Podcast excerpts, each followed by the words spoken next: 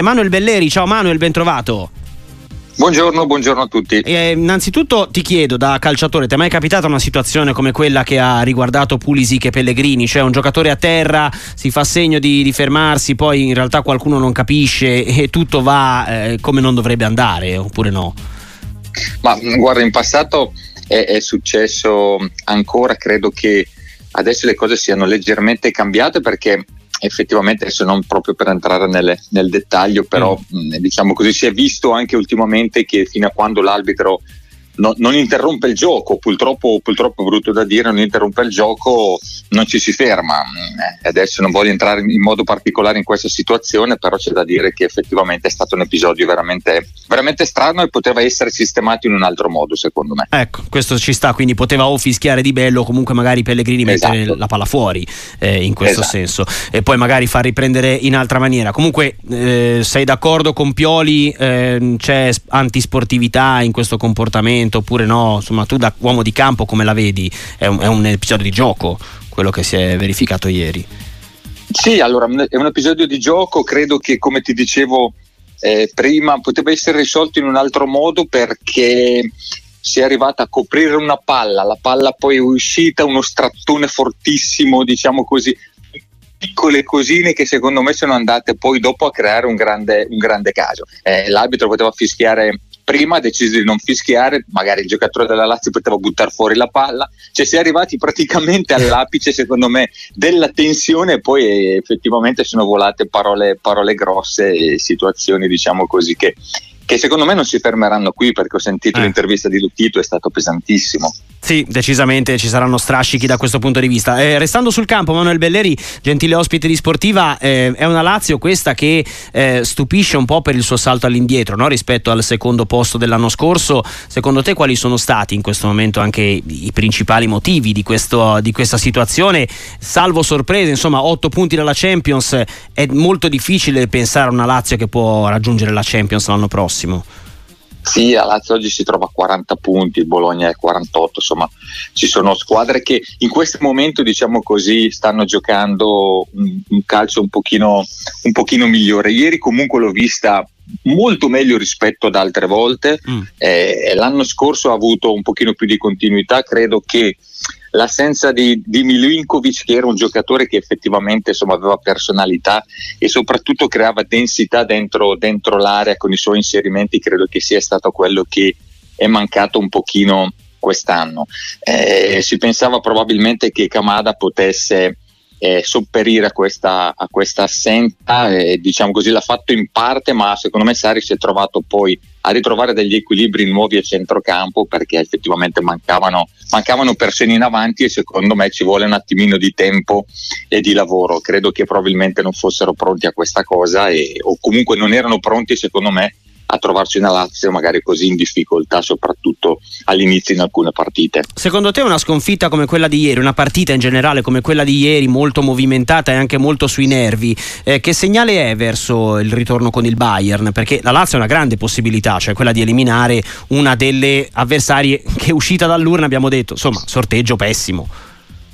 Eh, sì, io credo che allora, l'esperienza del presidente in questo caso di, di, di Lottito eh, credo che la dice lunga perché si è esposto personalmente cercando di attirare poi quello che sono le critiche, le varie situazioni su, su di sé e poi probabilmente per cercare di sistemarle perché chi conosce Lottito lo sa che non parla a Mambera e va fino in fondo alle cose fino a quando gli è concesso e, e, quindi diciamo così questa cosa va un pochino a alleggerire quello che è la squadra nulla toglie al fatto che devi avere la forza di isolarti da questa situazione perché esci nella partita dove c'è stata grande confusione e rischi poi di perdere l'obiettivo che è quello di analizzare la partita, il perché di certi errori e il perché di certe situazioni. Come dicevi tu, è una partita importantissima con il Bayern dove lo trovi in una situazione molto particolare, diciamo così.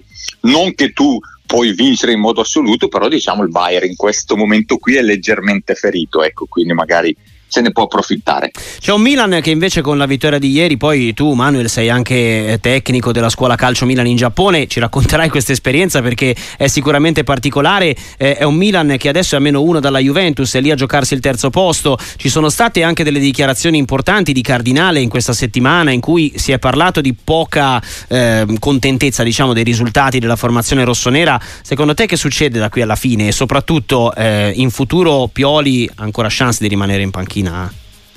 Ma, guarda, ti dico che Pioli, tra virgolette, mi ha, mi ha sorpreso in positivo perché gli ho visto, diciamo così, uscire da delle situazioni secondo me molto, molto brutte, in situazioni particolari. Ne è sempre uscito con grandissima lucidità e poi ho l'impressione che comunque i giocatori e, e la squadra lo stia, lo stia, seguendo proprio in quei momenti così brutti. Diciamo così, ho sempre visto i giocatori che alla fine sono, sono andati dalla sua parte e ne sono venuti fuori. Eh, sì, logicamente il distacco dall'Inter della prima è, è tantissimo, però c'è anche da dire che l'Inter sta facendo un campionato strepitoso, un pochino il Napoli dell'anno eh, scorso, eh, quindi sì.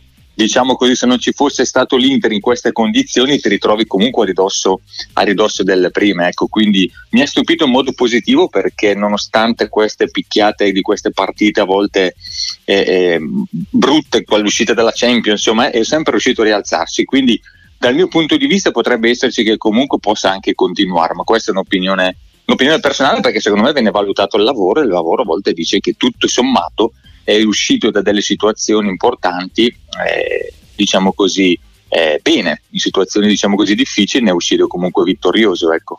Manuel Belleri ha giocato nella Lazio anche con un certo Simone Inzaghi visto che tu eh, raccontavi dell'Inter in precedenza che sta facendo quello che ha fatto il Napoli l'anno scorso eh, ti chiedo un po' ecco, un ricordo di Simone Inzaghi da calciatore visto che poi ha fatto una carriera eh, da allenatore eh, diversa rispetto a quella di Pippo che poi da, da bomber era implacabile Simone Inzaghi ha avuto sicuramente da calciatore qualcosa in meno ma si sta rifacendo assolutamente da, da allenatore eh, non so se l'hai sentito se hai avuto modo anche di, di capire come sta lavorando a, a Milano, mi pare che davvero i risultati siano tutti dalla sua parte. Sì, sì, sì, diciamo che sono rimasto in contatto con Simone, ho giocato anche a Lumezzana, poi abbiamo giocato alla Lazio insieme, siamo andati in prestito all'Atalanta, quindi diciamo che abbiamo fatto un percorso di vita calcistica eh. secondo me importante e incredibile. Allora che lui fosse diventato, cioè, diciamo così, sua, nel suo futuro ci fosse eh, il discorso allenatore, secondo me era prevedibile, ma perché nel momento in cui giocavi lui a volte ti diceva le caratteristiche non di ogni giocatore, ma quasi, quasi. di tutti i giocatori che deve affrontare. Quindi sono cose che eh, eh, restano in, diciamo così, impresse nella, nella, sua mente anche solo leggendo un giornale, leggendo una statistica, quindi non vuol dire nulla per carità, perché poi diventare grandi allenatori non passa da questo, però sono piccole sfumature che ti fanno capire che c'era già qualcosa di, di preimpostato. Eh, sì, sì, sicuramente c'era eh, e come. Eh, Manuel, prima di salutarti, ci racconti la tua esperienza in Giappone?